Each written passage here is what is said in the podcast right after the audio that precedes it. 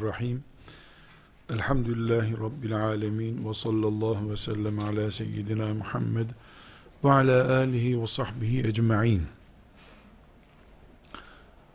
Namaz kılmanın bir terbiyesi,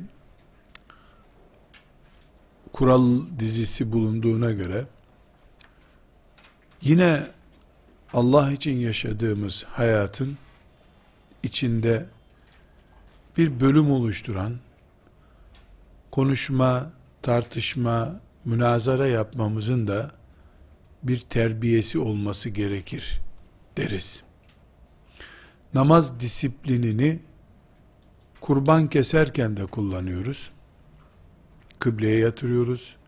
Bıçağımız şöyle olsun diyor Peygamberimiz sallallahu aleyhi ve sellem. Namaz disiplinini oruçta da kullanıyoruz. Hacda da kullanıyoruz.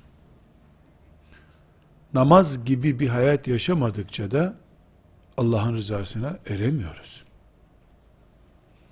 Müşriklerin Mekke'de Resulullah sallallahu aleyhi ve selleme itiraz ettikleri şey de bizim bu disiplinimizdi. Allah yok demiyorlardı. Kabe'nin önünde namaz kılana da karışmıyorlardı. Rahatsız oldukları şey namaz gibi bir hayat yaşama temennisiydi. Yatak odalarını da sanki seccadeli gibiymiş düşünme mantığı müşriklerin kabul edemediği şeydir. Müslüman nesil olarak ciddi itirazlarımızın bulunduğu sekülerist hayatı da bunun için biz kabul etmiyoruz.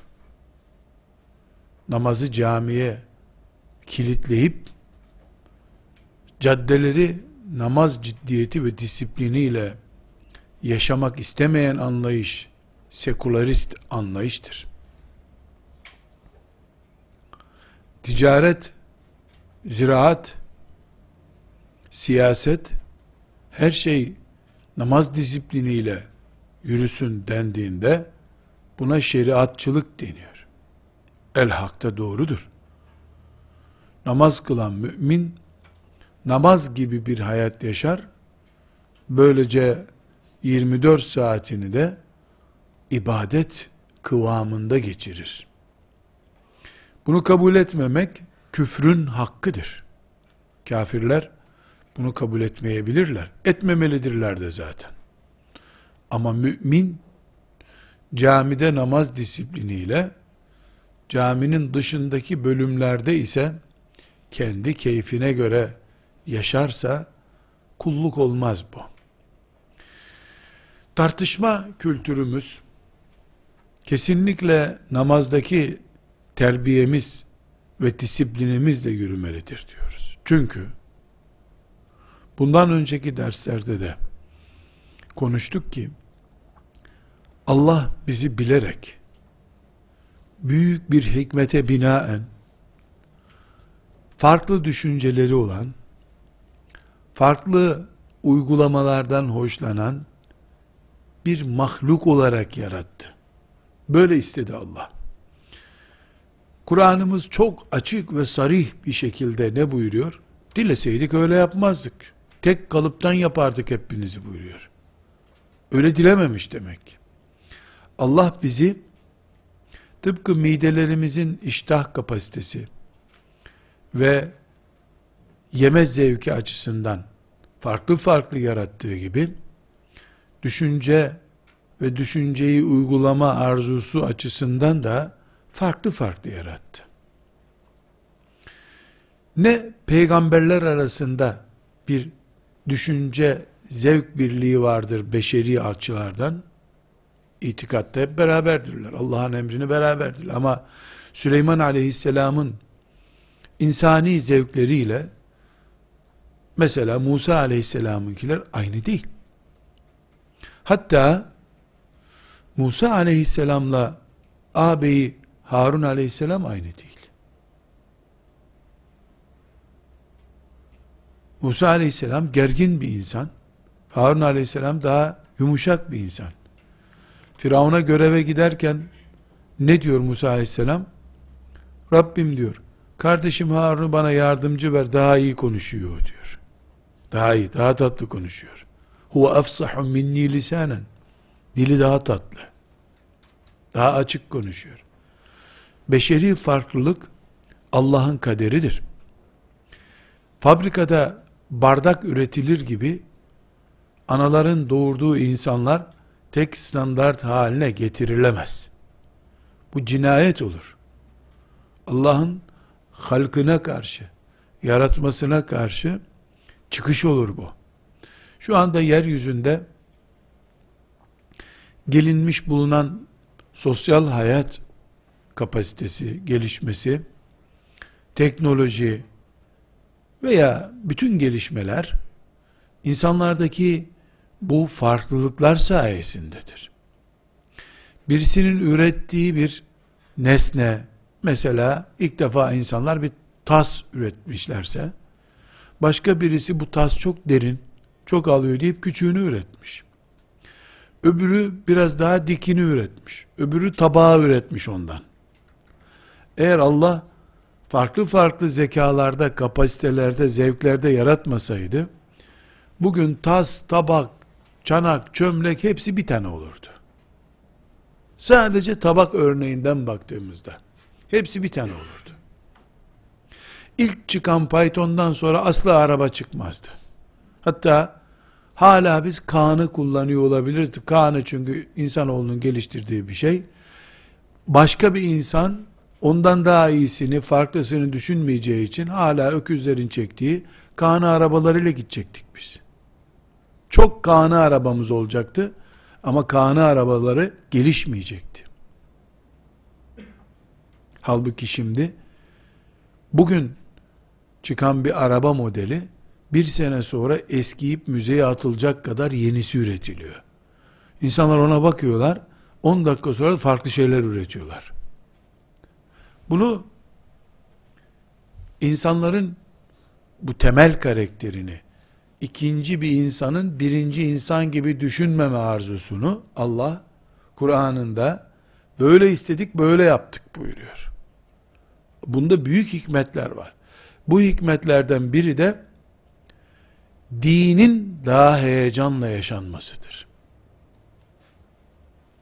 Sadece Efendimiz sallallahu aleyhi ve sellemin getirdiği Kur'an-ı Kerim'de var olan Ebu Bekir radıyallahu anh'ın ve diğer sahabilerin anladığı cümlelerle kayıtlı kalınacak olsa, Peygamber aleyhisselam Efendimiz düşünmenin ve farklı anlamanın önünü tıkatmış olsaydı, çok net bir ifadeyle söylüyorum, Hristiyanlığın 10 sene, 20 senede İsa Aleyhisselam'dan 10 sene, 20 senede geldiği noktaya aynı şekilde 20 senede İslamiyet de gelirdi.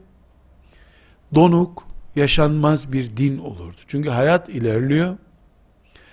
Din ilerlemiyor ise eğer, din olduğu yerde kalır, hayat ilerler, haftada bir gün kiliseye sıkıştırılmış bir din olur bu sefer. Temel çizgileri Allah ve peygamberi çizdi.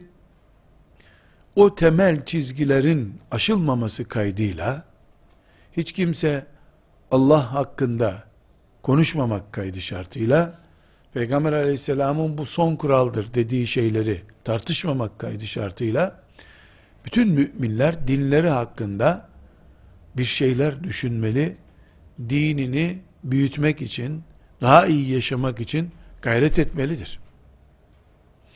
Medine'de inek beslenmiyordu. İneğin sütüyle ilgili, ne yapılacağıyla ilgili Müslümanlar inek görünce çaresiz kalmamalıydılar. Kalmadılar da nitekim. Veya başka bir örnek üzerinden yola çıkabiliriz. Netice olarak kardeşlerim, çok net ve sarih bir şekilde daha önce de derslerde konuştuğumuz bir şey var farklı düşünmemizde hiçbir sakınca yoktur. Terbiyemizi bozmamızda sakınca vardır. Münazara yaparken, tartışırken, iki müminle farklı şeyleri düşünürken, görüşlerimizi putlaştırmamızda sakınca vardır. Her Müslüman, Müslüman farklı düşündüğünü söylemelidir. Söylemelidir. Söyleyebilir değil, söylemelidir. Siyasette söylemelidir. Ziraatte ve ticarette söylemelidir. Eğitimde konuşmalıdır her mümin. Konuşmalı ama şunu yapmamalıdır. Bu sözler Allah ve peygamberinin sözünden sonra en doğru sözlerdir. Ve söyledim bunları. Bu kaba bir ifade. Hiç kimse Allah ve peygamberinin söylediği gibi söz söyleyemez. İki, ben açıklamamı yaptım. Bu açıklamama rağmen siz hala benim görüşümle hareket etmiyorsunuz. Ben yokum bu işte. Dememelidir. Görüşünü belirtmeli. Kabul edilirse görüşü teşekkür etmeli. Kabul edilmezse devam etmeli. Aile de böyle olmalı. Bir vakıf da böyle olmalı. Dernek de böyle olmalı.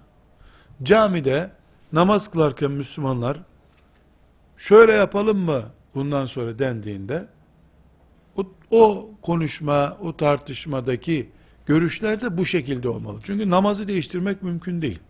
Abdesti değiştirmek mümkün değil. Kıbleyi değiştirmek mümkün değil. Ne mümkün? Caminin halısı, çizgileri olan, safı düzeltmek için çizgileri olan bir halı mı olsun?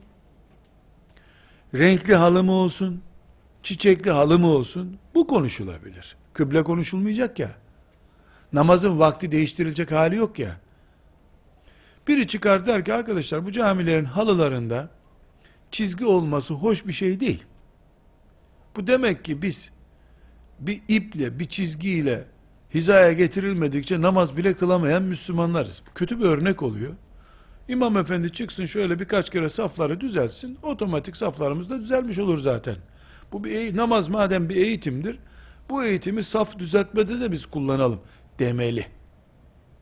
Ha bunu dediği halde tuttular Müslümanlar e, çizgileri olan bir halı aldılar. Saflar düzgün olsun diye. Ya biz hem burada açıklama yaptık hem de gittiniz gene bu halıyı aldınız. Verin ha benim paramı geri. Ben yardımımı geri alıyorum. E bu çocukluk.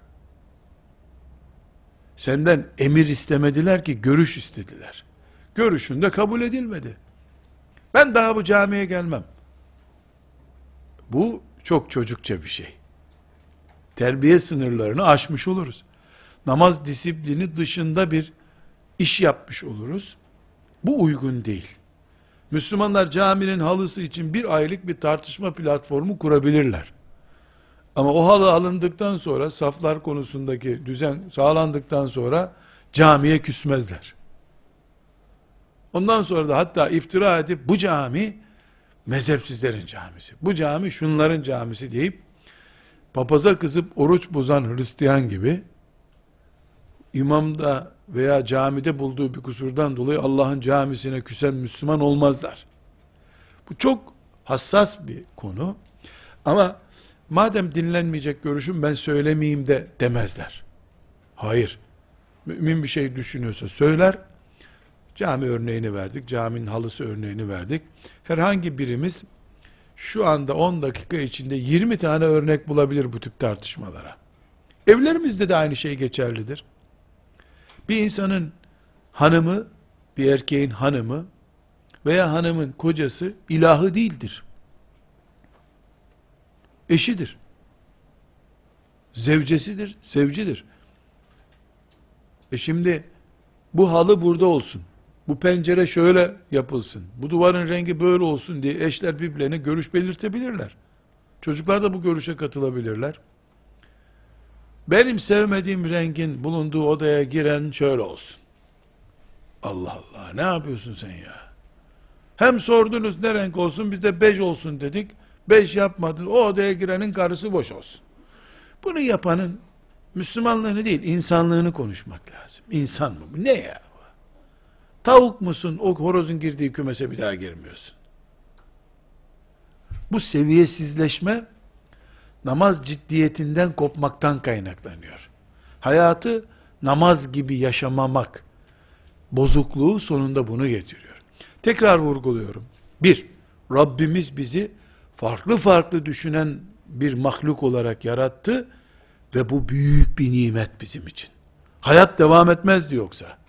Büyük bir hikmet.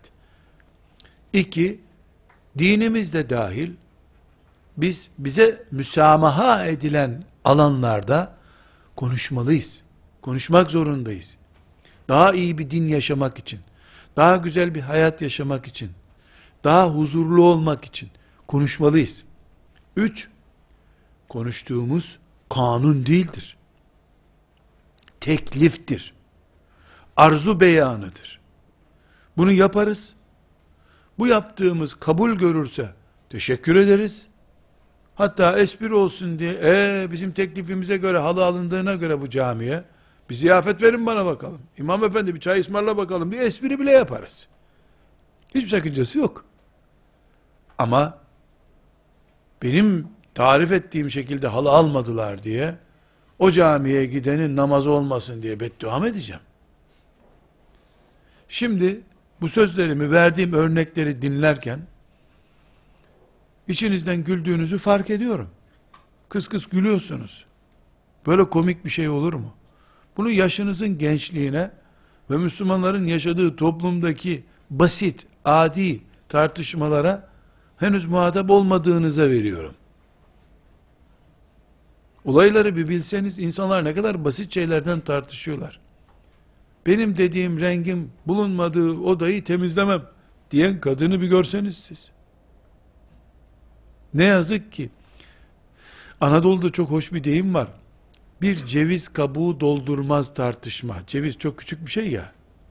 Sonra bunu inceltir derler ki incir çekirdeği doldurmaz tartışma. Yani tartışıyorlar tartışıyorlar zannedersin ki bunlar Asya kıtası ile Avrupa kıtasını birleştirmek için boğazı kaldıralım mı aradan? Orayı toprak dolduralım. Asya ile Avrupa birleşsin mi? Böyle büyük bir proje tartışıyorlar zannedersin. Aylardır bu tartışma devam ediyor. Sonra bir incelersin ki bu bahsettiğim şeymiş. Böyle Avrupa'yı birleştirme falan değilmiş yani. Basit, incir çekirdeği doldurmaz bir konu. Aile kavgasına neden olmuş. Ondan sonra sülaleler birbirine girmişler. Aile büyükleri birbirine girmişler. İniyorsun, iniyorsun, iniyorsun bir incir çekirdeği doldurmuyor. Beş kuruş etmez bir şeyden beş can gitmiş sonunda. Bunun en basit örneği nedir? Çocuklar kavga eder, büyükler birbirini öldürür.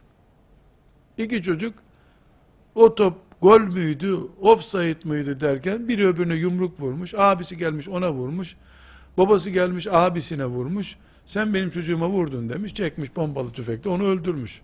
Üçüncü sayfa haberleri bunlar. Aslında bir gol müydü değil miydi? İçi hava dolu olan bir top var işin aslında. İnsan bu kadar ucuz mu? Ucuzlaşmamalı. Ama esferi safiliğine iner insan. En yükseklerin de adamıdır insan. En düşük pozisyonlarında adamıdır.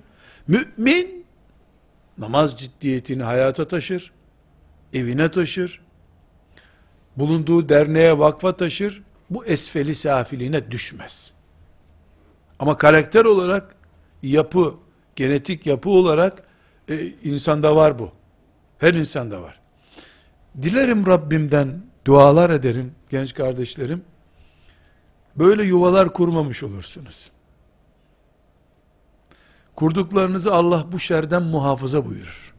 Ama şeytanın yuva dağıtırken, mümin kardeşleri birbirine düşürürken, bir camide birbirine selam vermeyen insanların namaz kılar hale gelmesini sağlarken kullandığı gen bu gendir.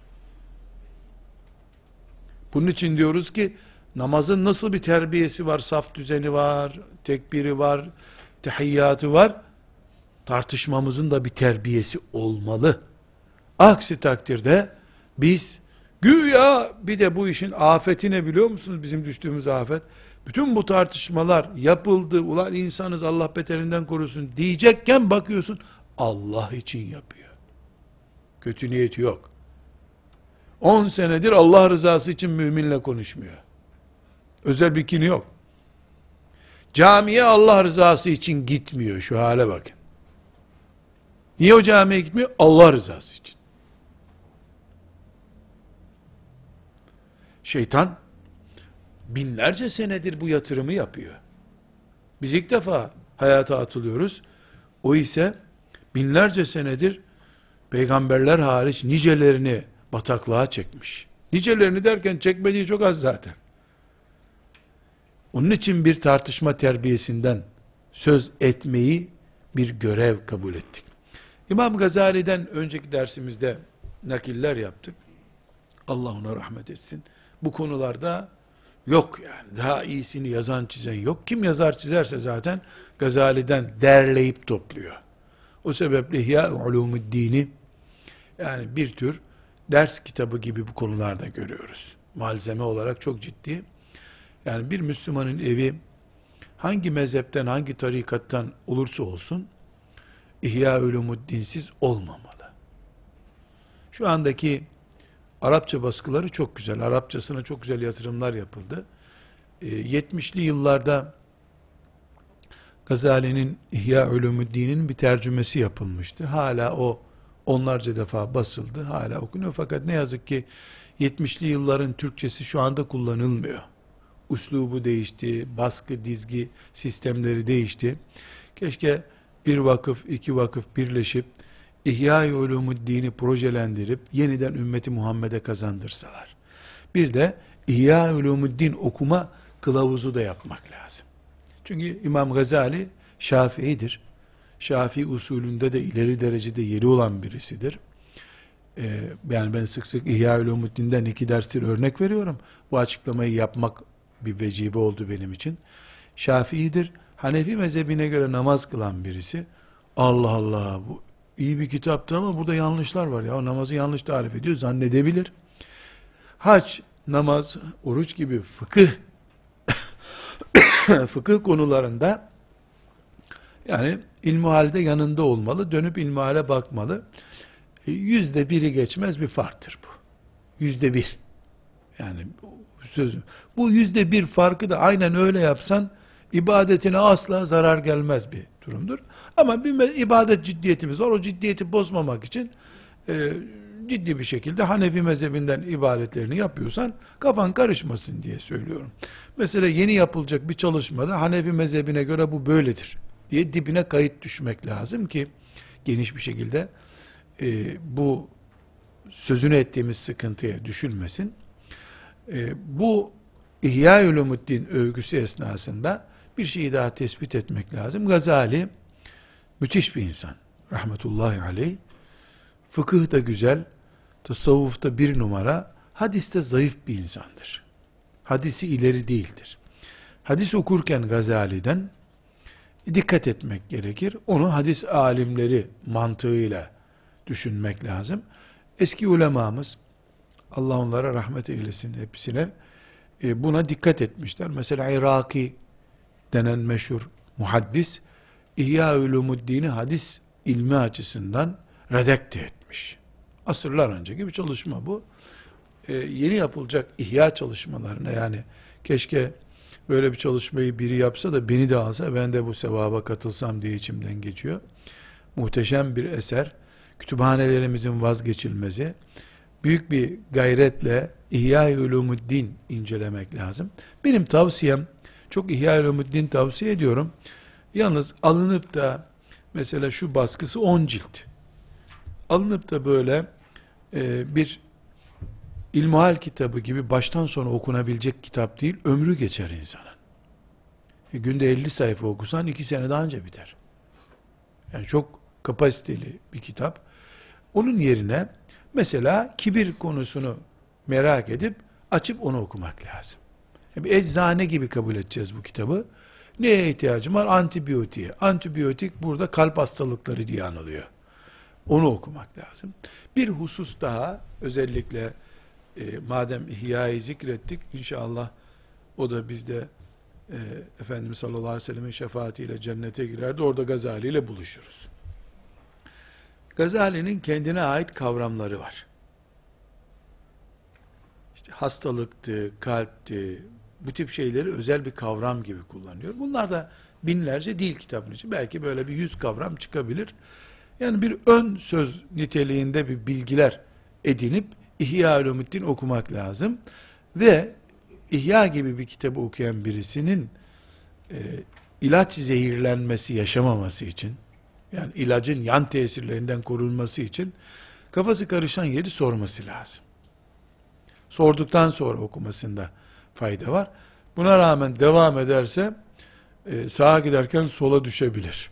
İşte fark edemez. Allah muhafaza buyursun.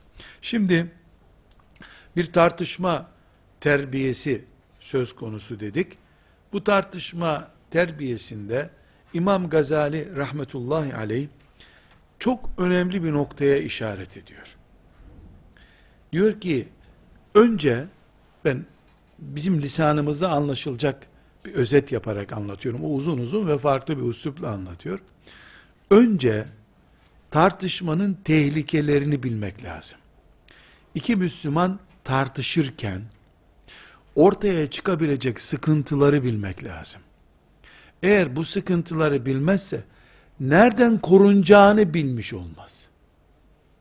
Ortada bir tehlike var. Bugün kardeşlerim Şimdi mesela örnek vereyim bu sabah e, fetva meclisi sorularına cevap veriyordum. Buraya gelmeden bir kardeşimizin sorusu uzun şöyle iki sayfa gibi bir yazı yazmış. Benim ayıplarımı zikrediyor. İşte biz seni ailece izliyoruz ama diyor artık bitti diyor. Gına getirdim diyor. Özet olarak. Ya diyor Said Nursi'ye bile diyor iyidir diyor tavsiye ediyorsun diyor. Allah'tan kork diyor. O diyor, şimdi dikkat edin. Bir ayeti, evet bu ayet böyledir ama şöyle olsa daha iyi olurdu diyor. Allah'a teklifte bulunuyor diyor. Sanki kendi kendine göre bir, bir kuruntu kurmuş. Sen diyor, İmam-ı Azam da kitap yazdı, Ebu Seyyid Kutup da kitap yazdı. İkisini de yazar görüyorsun diyor. Sen diyor, Muhammed Abdua kafir demiyorsun diyor. Böyle olur mu diyor. Bu yaptığın nedir senin diyor. Allah'tan kork. Aklını başına topla bana nasihatler ediyor. Şimdi bakınız. Bu kardeşimizin ismini vermediğimiz için rahat konuşabiliriz. Bu kardeşimiz sadece kavga istiyor. Başka bir şey yok. İstiyor ki ben Nurattin Yıldız'ı seviyorum. Nurattin Yıldız'ı açıp dinlediğim zaman kafir listesi bir diye Müslümanlardan kafir olanların listesini doldurmayı istiyor.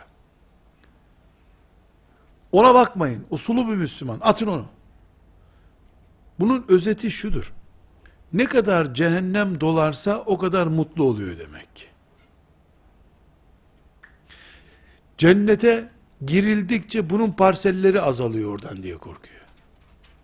Niyeti böyle değil şüphesiz. Çünkü bunu kafir düşünür böyle. Yahudiden başkası böyle düşünmez aslında. Ama sonuç oraya ulaşıyor. Bu bir tartışma usulü değil ki. Bu bir tartışma usulü değil. Mesela bir örnek veriyor.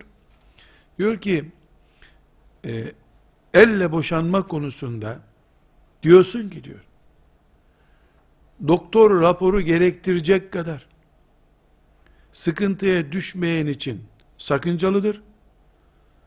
Doktor raporundan sonra haram değildir diyorsun diyor. Olmaz böyle diyor. İbn Abidin diyor ki diyor. İbn Abidin de görmüş demek ki. Keyif için yapıldığında haramdır. Şehvet çıldırtacak hale geldiğinde ise mubahtır diyor diyor. Sen niye İbn Abidin'den başka bir şey söyledin diyor. Benim sözümde İbn Abidin'in de de üstünde var. Yani ben güya gençleri elle boşalmaya teşvik ediyormuşum. Burada şunu anlamamız lazım kardeşler. Mümin mümini ikaz eder. Etmedikçe ve tevasav bil hak gerçekleşmediği için husranda olur müminler. Hoca olsun, alim olsun, kim olursa olsun masum olmayacağına göre hata edecektir muhakkak. Hata edebileceğine göre bu insan İkaz etmemiz gerekir. Peygamber değil ki. İkaz edeceğiz. Hangi hoca olursa olsun. Ama ikaz etmek, böyle yapmadıkça sen yanlıştasın demek değildir ki. Bunu yanlış görüyoruz biz demektir. İkisi arasında çok fark var. Şu ifadeni anlayamıyoruz biz demek başka şey. Sen böyle söylüyorsun sapıksın. Doğrusu bunun böyledir. Demek başka şeydir. Bir, ikincisi, kendi şahsımı örnek vermeyeyim. A şahsını tenkit ediyorsun. A şahsı mesela 90 kiloluk bir kimliği var. Sense sadece internetten 3 tane 5 tane e, slogan cümle öğrenmişsin. 5 kilo bile değilsin. Aranızda 85 kilo fark var. Siz bir minderde güreş yapamazsınız ki komik olur bu. 5 yaşında 20 kiloluk bir çocukla 81 kiloluk ağır siklet bir güreşçi güreş yapar mı hiç? Fiziksel olarak bu mümkün mü? Bizim bir tartışma terbiyemiz olması gerekmiyor mu? Tıpkı güreşte siklet farkı arandığı gibi.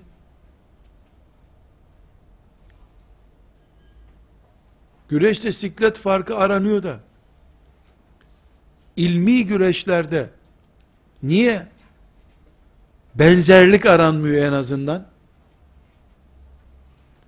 E ortada bir usulü fıkıh ilmi var. Bu usulü fıkıhla cevap versem ne demek onlar diyecek. Ayetle cevap versem ben o ayet ezber bilmiyorum diyecek. E hadis zaten bilmiyor. Ama itham ederken bir hocanın talebesini itham ettiği gibi itham ediyor. Hiç eksiği yok fakat hiçbir şeyden anlamıyor. Gülünç duruma düşüyoruz. Yine İmam Gazali'den şu afetlerden söz etmeden bir örnek vereceğim. Çok muhteşem bir tespit yapmış kardeşlerim. Ben sana bir özet anlatayım diyor İmam Gazali rahmetullahi aleyh. Her insanın bir şeytanı var diyor. Her insanın bir şeytanı var. Bir insan onu cehenneme imansız olarak götürecek kadar mücadele eden, planlar, projeler yapan şeytanıyla mücadele etmeyi bilmeden mümin kardeşiyle fikir mücadelesine girmesi şeytanın ilk tuzağıdır diyor. Şu çok enteresan ya. Yani mümin öbür ekolden, öbür vakıftan yanlış bir şey düşünüyor. Neticede senin dışındaki bir olay bu. Arabistan'da şöyle bir ekol çıkmış. Hindistan'da şöyle bir ekol çıkmış. Sen İstanbul'da yaşıyorsun. İstanbul'daki bir mümin olarak o mikrobun sana bulaşma ihtimali yüzde kaç olabilir? Oradaki nesilleri kurtarmak yüzde kaç senin sorumluluğun? Ama akidende, amellerinde, aile saadetinde ve benzeri seni yüzde yüz ilgilendiren şeylerde şeytan burnunun dibinde senin. Şeytanla güreşmesini bilmeden mümin kardeşiyle münazara eden çok kaliteli bir e, deyim kullanıyor. فَهُوَ ضَحِكَةٌ şeytan. O şeytan komedyasıdır diyor. O adam için. Ve ibretun lil muhlisin. Allah'ın muhlis kulları içinde iyi bir ibrettir o adam diyor. Kendisiyle yani kendisiyle mücadele eden şeytanı yenme projelerini oluşturmadan başka müminleri düzeltmeye çalışıyor. Elbette İmam Gazali'nin bu sözü bir ayet gibi değil. Dolayısıyla Müslümanlar olarak biz bundan sonra İmam Gazali'nin bu sözüyle hareket edeceğiz diye ulu orta e, bir söz söylemiyoruz ama yani çünkü şeytanın mücadelesini bitirdim. Ben artık şeytanı yendim diyecek bir noktaya gelmiyoruz biz. Fakat asıl kavganın iç bünyemi tahrip eden şeytanla olduğunu anlamam gerekiyor. Şeytanla mücadele edebilen birisi başka müminle namaz ciddiyeti içerisinde bir tartışma yapabilir. Bunu yapamayan insan mesela nasıl? Mesela sabah namazı sorunu yaşıyor hala. Hala Kur'an-ı Kerim'den ezber bilmiyor. Hala annesinin babasının duasını alamamış. Şeytanın mağlup ettiği noktalar bunlar. Hala ticaretinin yüzde yüz helal olup olmadığı belli değil. Hala evinde eşiyle huzurlu yaşayamıyor. Bir kadın idare edemiyor, bir koca idare edemiyor. Sorun üstüne sorun yaşıyor. Bu sorunlar onun insanlığını etkiliyor. Müslümanlığını etkiliyor. Ama İslam adına tartışmalarda bir numara. Sadece annesinin gönlünü yapamıyor. Babasının gönlünü yapamıyor. Abisiyle konuşmuyor. Kız kardeşiyle küs. Sabah namazına e, gidemiyor. Çok yoğun. İnternetten kendini kurtaramıyor. Ondan sonra fıkıh kitabı okumaya hiç vakit bulamamış ne yazık ki. Ama kim kafir, kim Müslüman ondan sorulur ha. Ehli sünnetin bir numara temsilcisi. Sabah namazına camiye gelmeyenlere münafık diyor Peygamber aleyhisselam. Bu beyefendi hiç camiye gelmiyor sabah ve yatsı. Peygamber aleyhisselam münafıkları sabah ve yatsı namazında camide arayabilirsiniz diyor. Sünnetin başı Resulullah'a göre münafık bu adam, ehli sünnetinde bir numara savunucusu. Bu olmasa var ya sünnet gitti dünyadan. Çocuklar bile sünnet edilmeyecek daha. Bu, bu var diye bir sünnet olarak yapılıyor. Bu idrak işte kardeşlerim Gazali'nin bahsettiği şeytan komedyası. Allah Gazali'ye rahmet eylesin. Çok güzel tespit etmiş bunu. Bu şeytan komedyası. Hadis-i şeriflerden de iktibas etmiş olabilir Gazali. Efendimiz Aleyhisselatü Vesselam ne buyuruyor? Ee, hocalara özellikle hitap ederek mum gibi olma, ışık vereceğim diye erirsin diyor. Bu söz Celaleddin Rumi'ye de mal ediliyor ama 5-10 tane hadis-i şerif var böyle nasıl ona mal edildi merak ediyorum. Yani ışık vereceğim diye erimen gerekmiyor. Güneş gibi olup ışık verdiğin halde bir şey kaybetmemen gerekiyor. Tartışmamız haktır. Tekrar tekrar vurguluyor. Mümin tartışır. Tartışmalı ya. Kim dini savunacak?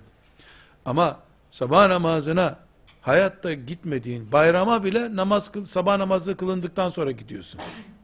Yarım saat camide fazla beklememek için ama ve lakin ehli sünnetin son kalesi mübarek. Evde karıyla muhabbet yok. Anne babayla mesafeler batı ile doğu arası gibi abileri zaten ehli sünnet olmadığı için küs onlarla Ey ehli sünnetin son kalesi mübarek. Şeytan komedyası bu. Peki biz sabah namazına camiye gidemedik diye şeriatımızı müdafaa etmeyeceğiz mi? Edeceğiz. Bizden daha aşağısıyla. Boyumuza uygun, numaramıza uygun modellerle. 1200 sene önce Rabbine kavuşmuş Ahmet bin Hanbel'e cevap vererek değil. Senin yeğenin Ahmet var ya ona cevap versen. Haddimizi bilmemiz gerekiyor. Haddimizi biliriz. Haddimize dikkat ederiz. Edebimizi koruruz. Mümin olarak elbette şeriatımı müdafaa ederim. Ve bir başka hassasiyet, mesela tekfir ederek değil, Cehenneme sürükleyerek değil. Cehennemin dolmasından mutlu olur mu bir mümin ya? Bundan daha büyük acı var mı ya? Şu peygambere bak. Aleyhissalatü vesselam bir Yahudinin çocuğu iman etti diye mutluluktan gözleri yaşarıyor. Elhamdülillah ki Allah peygamberin eliyle bir Yahudi cehenneme girmekten kurtardı diyor. Şu Mutlu olan peygambere bak. Sen sabah namazı kılmış bir adamın kafir olduğunu belgelerken mutlu oluyorsun. Ne noktaya getirmiş şeytan bizi? Ne kadar komik duruma düşürmüş. Göklerde nasıl seyrediliyoruz biz kim bilir. Tartışma terbiyemiz bulunduğu sürece tartışalım. Bu şuna benziyor. Eczanede binlerce ilaç var. Hepsini alıp sırayla yememiz gerekiyor mu bizim? zehirlenip ölürüz o zaman. Bünyemizin ihtiyacı olan ilacı alırız. Yani bildiğimiz her şeyi tartışmak zorunda mıyız? Kardeşlerim bir afet başımıza geldi. Yani Rabbim muhafaza buyursun bu sosyal medya yüzünden de. Bu afet bizi çıldırtacak herhalde ya. Ne hale geldik biz? Üç Müslüman bir araya geliyoruz. Üç bin tane derdimiz var aslında. Topraklarımız gidiyor. Kabe'miz belki elimizden alınacak. Öyle bir tehlikeler var. Ya üç Müslüman bir araya gelip de 30 hocayı çekiştirmeden, 30 hassas akide konusunda hükümler beyan etmeden orada, bir türlü bir bardak çay içemiyoruz ne hikmetse. Sanki çay içmeyen, çaya şeker katmak gerekiyor ya, bir de bir, bir din konusu katmak gerekiyor. Yoksa çay içemiyorsun, tıkanıyor. İçilmiyor çay yoksa. Biri çekiştirilecek orada. Birinin yanlışı söylenecek. Birinin hatası konuşulacak. Üç kişi olduğumuz için de üç gruba ayrılacağız orada tabi. Üç kişi bir saattir hep aynı şeyi olur mu? Biri muhakkak küsüp gidecek oradan. Şeytan komedyasında, tiyatroda, bu şeytan tiyatrosunda aktör olmamız çok yanlış. Çok yanlış. Evet. Şimdi tekrar Gazali'mize dönebiliriz. Rahmetullahi aleyh. Gazali, müminler arasındaki tartışmalardan sekiz afetin doğduğunu düşünmüş. Ki Gazali, sosyal medyanın olmadığı bir zamanın adamı, 900 sene önce yaşamış. Sosyal medya yok. Gazali nerede buyuruyor? Medresede talebeler arasındaki tartışmaları dinlemiş. Emevi Camii'nde namaz kılarken, Müslümanların birbirini çekiştirdiğini görmüş. Ne konuştularsa artık yani. Ne konuştularsa, bizimkinin kim bilir sosyal medyadaki rezilliklerin yüz binde biri bile değildir. Ama basiretli bir mümin, alim bir insan, tasavvufta derin bir adam, çok şeyler hissetmiş. Ümmetin sanki bugününü görmüş. Ümmeti Muhammed, müminler birbiriyle tartışırken devreye haset girer diyor. Bir numaralı sorun. Bir, haset devreye girer diyor. Haset nedir? Karşındaki nimeti onda değil kendinde istemektir. Bu haset girince nasıl giriyor? Filanca filan konuyu çok iyi biliyor. Doktora tezi hazırlamış. 10 sene medresede onu okumuş. Filan hocadan o konuda icazet almış. Bu da ilk defa duyuyor ama cevap veriyor ona. Biri 10 sene medresede onu okumuş, usulü fıkıh okumuş, fıkıh okumuş. Bu hiç o kitapları da görmemiş fakat biliyor ha. Niye biliyor? Onun 10 senesini yok sayıyor ondan.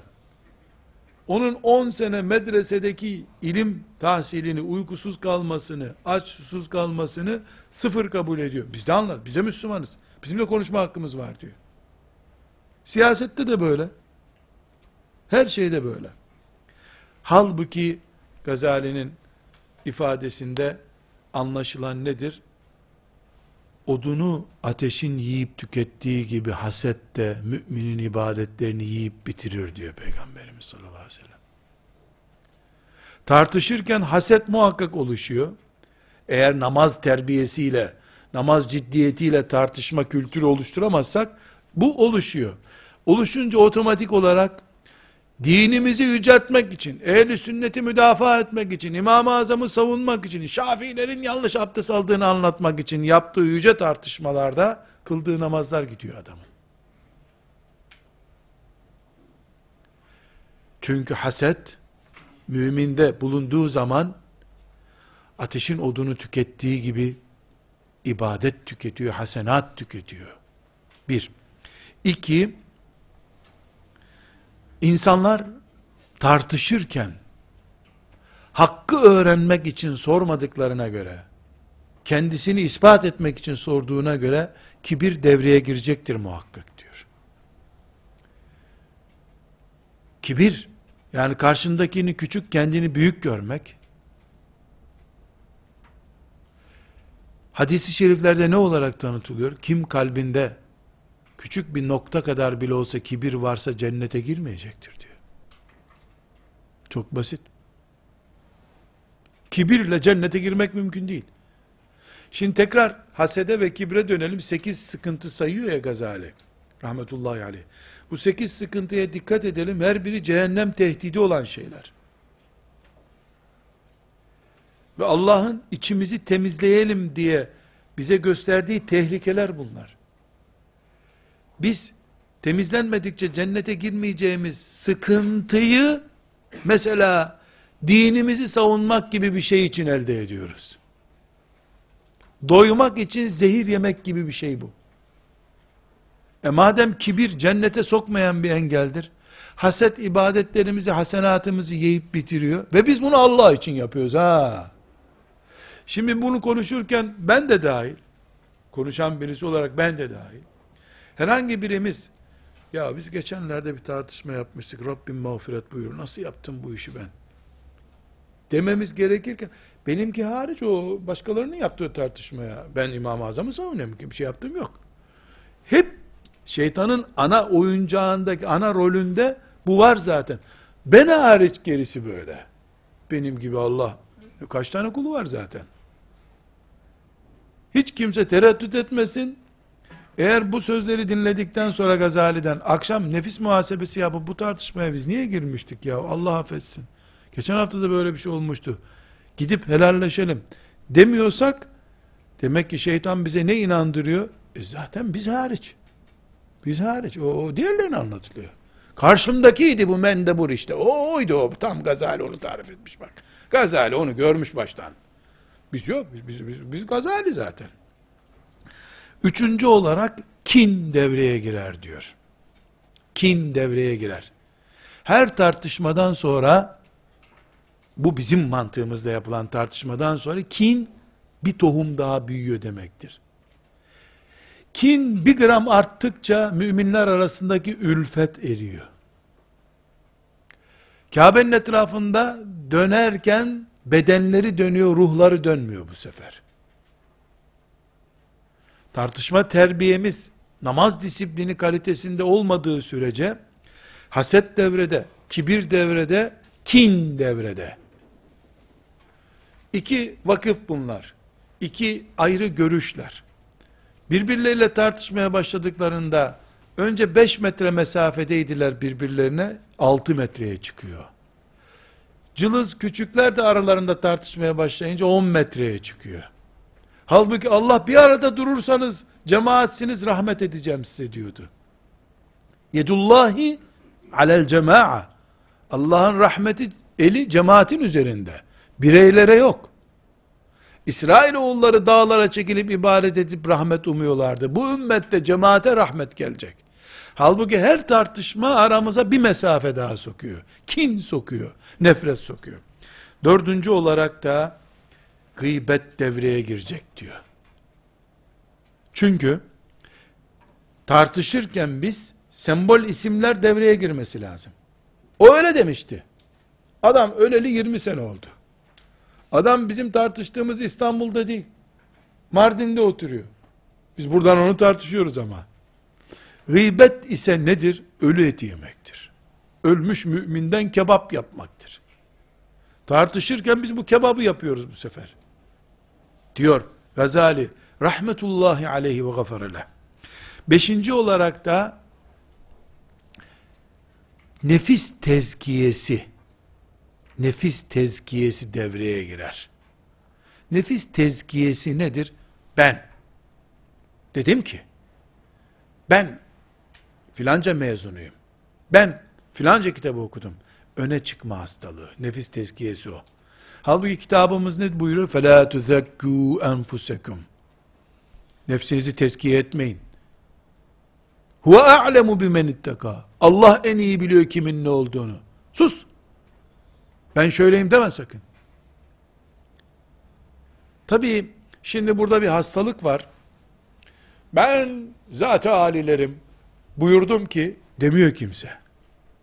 Kimse kendisine zat-ı alilerimiz demiyor. Ben fakir. Bu fakir hazretleri diyor.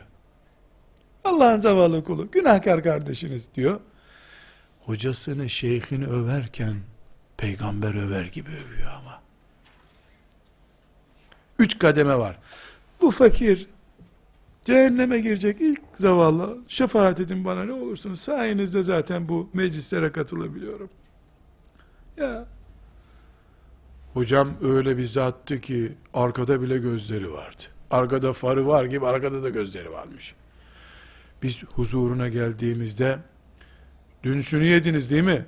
derdi. Öyle bir zattı. Meleklerden fırsat bulup giremezdik içeri. 24 saat Evliya Allah ile beraberdiler. Bir kimsesi yok. Kainatta bir taneydi. Hocası, şeyhim. İkinci basamak. Üçüncü basamak, ben beş kuruş etmem ama hocam bu mirası bana bıraktı. Dolayısıyla ne oluyorum sonunda? Zaten halilerim. Yüce cenapları, Perver Hazretleri yok mu? E ben aslında bir şey değildim ama e, mirasta kaldı ne yapalım ki yok mu diyeceğiz. Hocama hıyanet olurdu almasaydım. فَلَا تُزَكُّوا أَنْفُسَكُمْ Huve alemu men Sana miras bıraktığına göre o da beş para etmiyor demektir. Senin gibi adama miras bırakılır mı? Cehennem kütüğü olduğunu kendin söylüyorsun, o da sana koca miras bırakmış. Bir yanlışlık var burada. Allah dostlarının yersiz yere kullanılması var. Alnından ter akıtarak, adım adım bütün kapıları dolaşıp Allah'ı ve şeriatını tebliğ ederek değil de, hocasını şöhretlendirip o şöhretten yemlenmeye çalışıyor. Yemlenme diyorum ama. Bilerek yemlenme diyorum buna. Yazıklar olsun. Yazıklar olsun. Bu tartışmalar nefis teskiyesini beraberinde getiriyor. Afet oğlu afet bu. Herkes birbirinin hocasını allame yapıyor. Yani Allah'tan işte İmam-ı Azam'dan 1200 sene sonra geldi yoksa İmam-ı Azam su dökemez adamın eline. Hem de dört tane kitap yazmış, kitaplarda deri cilt. Eh be. O kitapları şerh etmeyi de buna yetkilendirmiş. فَلَا تُزَكُّوا اَنْفُسَكُمْ Şımarmayın. Kendinizi öne çıkarmayın. هُوَ اَعْلَمُ بِمَنِ اتَّقَى Kim Allah'tan daha çok korkuyor onu Allah bilir. Hatırlar mısınız aleyhissalatü vesselam Efendimiz ne buyurmuştu? Ben Resulullah'ım ama bana ne yapılacağından bile haberim yok benim. Allahu Ekber. Şefaati Kübra'nın sahibi bu ya.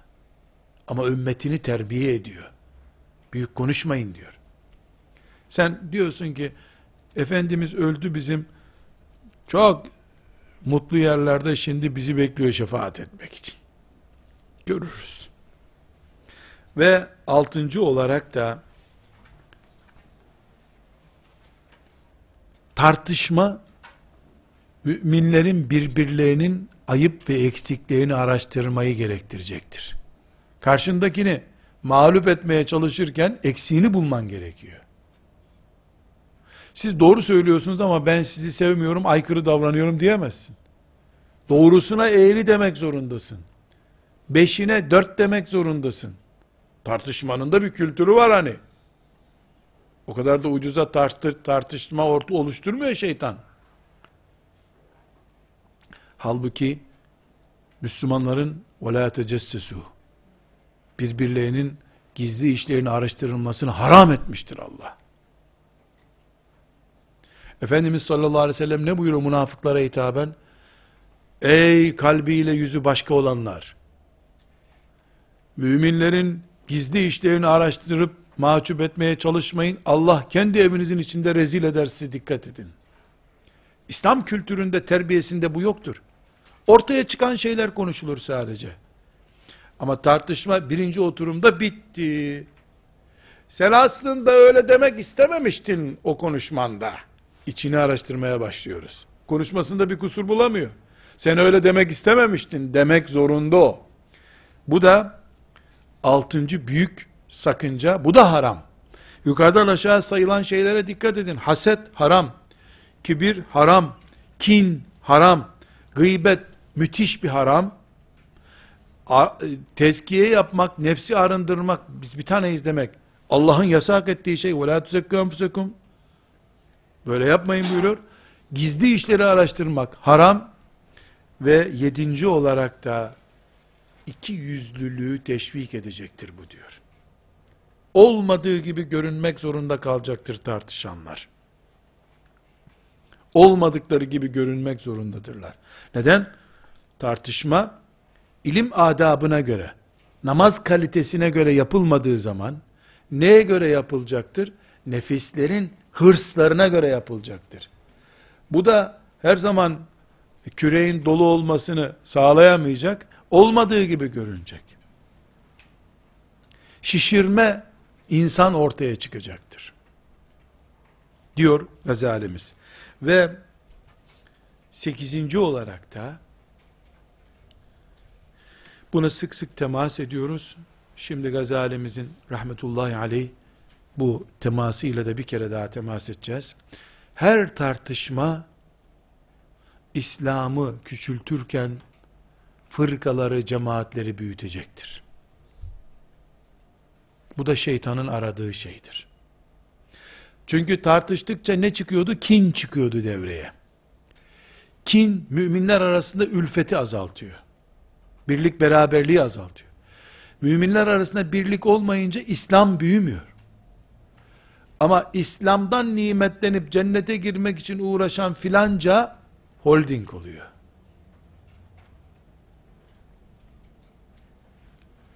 Burada kardeşlerim, bu 8. maddeye uzun uzun girmek istemiyorum. Ama uzun uzun girilecek bir konu bu. Ümmetimizin başına gelecek büyük bir afet bu. Bir hoca efendinin veya yazarın veya şeyh efendinin veya filanca kişinin 500, 600 bin neyse Müslümanla oluşturduğu birliğin ekonomik, siyasi ağırlığına bakıyorsun. Afrika'da Moritanya İslam Devleti onun böyle bir otoritesi yok dünyada. Somali'deki Müslümanların toplamının elindeki ekonomik, ekonomik imkandan fazla bu tekkede var. Borsada hisse oynuyorlar. İslam adına ama. Yiyen içen bunlar, faturayı ödeyen İslam. Bu ne sayesinde kökleşiyor? Tartışmalarda, birbirlerine cevap vermelerde, affetmeyen, kalsın kardeşlerimiz de öyle düşünsün, demeyen anlayış bu sonuca taşıyor Müslümanları. Filancaya, nasıl sen kafir demezsin? Ne olacak kafir deyince? E çok hatası var. Allah hatalı kullarını da kabul ediyor. E senin hatan yok mu? Birbirimizin hatasıyla uğraşacak yerde küfürle uğraşalım. Küfürle mücadele edelim. Kafirlerden bir kişiyi kurtarıp imana çağıralım. Çok enteresan bir hatıramı nakledeyim.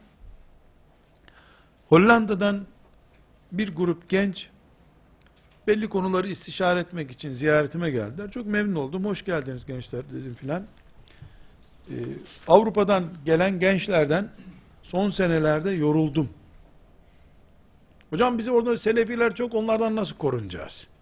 E, Sağlık Bakanlığı'na müracaat edin. Mikroptan nasıl korunacaksın? Ne bileyim nasıl korunacaksın? Hocam bizde mezhepçiler çok, bizde tarikatçılar çok. Orada 10 kişiler bir şehirde, 11 değil ha 10 kişiler küfür kuşatmış etraflarını. Bu, bu da müminle uğraşıyor. Gençler geldiler, oturdular, hoş geldiniz gençler, hoş bulduk. Buyurun ne istiyorsunuz dedim. Dedi ki hocam dedi, dedi bir tanesi, biz dedi şöyle bir karar aldık. Dernek kurduk. Kafirleri İslam'a çağıracağız. Bu dernek bin şubesi de olsa hiçbir Müslümana cevap vermeyecek, konuşmayacak. Müslümanla uğraşmayacağız. Ciddi mi dedim bunu yap. Ne zaman kurdun? Bir sene oluyor dediler. Çalışıyor musunuz? Çalışıyoruz. İşte senin birkaç videonu bizim dile tercüme ettik. Metroda filan dağıtıyoruz onu dediler. Ya bir kalkın bakayım gençler dedim. Bir kalkın ya. Kalktılar ne oldu merak eder. Ben de yerimden kalktım. Ya sizi bir öpeyim dedim ya. Bir öpeyim sizi. E Allah sizden razı olsun ya. Allah sizden razı olsun. Ne kadar güzel bir iş ya. E, Hollanda 6 milyon 6 bin tane Müslüman var orada. 6 milyonda kafir var diyelim. De rakamı tam bilmiyorum.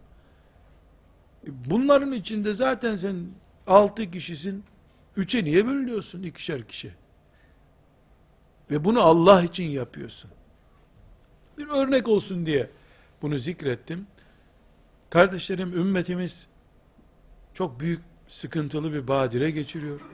Bu Yahudiden, Siyonizmden filan gelmeden önce şeytanın Adem Aleyhisselam'dan beri kurduğu tuzaklar, planlar yüzünden işliyor. Ve ümmetimiz birbiriyle cedelleşerek, enerjisini birbirinde tüketerek Allah'ın şeriatına büyük hıyanet içerisindedir. Bir mümin öbür müminle tartışmamalıdır. Doğru söylüyorsun. Allah mübarek etsin. Sonumuz hayır olsun deyip tartışmaları geçiş, geçiştirmemiz lazım. Gazali'nin şu şeytana oyuncak olmak ifadesini unutmayalım. Saydığı şu sekiz tehlikeyi de unutmayalım. Dönüp herhangi bir tartışmaya bakın. İki hoca efendinin televizyonda birbirlerine verdiği cevabın maliyetine dikkat edin arkadaşlar. Sadece orada bir tanesine herhangi bir şekilde işte tartıştı. O televizyondan hocam vallahi adamı mat ettin. Allah razı olsun ya. Adam var ya bu gece uyuyamayacaktır ha. Aynı sözü öbürü de ona söylüyor. İki hoca efendi televizyona çıkacaklardı. Yani bir tanesi benim dostum. E, muhabbet ettik. Dedim ki üstad çıkmasan iyi olur televizyona dedim. E dedi yani dedi biz şeriatımız için çıkıyoruz Allah razı olsun. Sonra programdan sonra izledin mi programı dedi izlemedim dedim. Ben iki müminin kavgasını seyredecek kadar yüreksiz değilim izleyemedim dedim ama seninle ilgili bana bir sürü sorular soruldu. Dedi adam nasıl mağlup oldu gördün mü dedi. Dedim o kadar bilmiyorum dedim. Ama ben sana bir soru soracağım dedim. Türkiye'de köklü İstanbul'un spor takımları var. Adını anıp bu meclisi kirletmeyeyim onların. Bu spor takımları birbirleriyle maç edince derbi derler buna. Elhamdülillah Rabbim bana bir kere nasip etmedi. Ne izlemek, ne görmek, ne sevmek. Alakam yok. Ama derbi derbi eskiden bir lastik ismiydi. Bu köylerde derbi lastik giyilirdi. Ben o zannediyordum meğer bu büyük maçların adıymış. Bunlar bazen birbirini yenerler. Yenen takım İstanbul sokaklarında dolaşır durur adamları. Yenilen takımın adamları o takımı terk ediyorlar mı. Ben de ilgilenmem sporla dedi. İlgilenmezsin ama ikimiz de biliyoruz ki yenilen takımın taraftarları bizim takım yenildi diye bıraksalardı hiçbir takımın taraftarı olmazdı bu topraklarda. Tam aksi oluyor.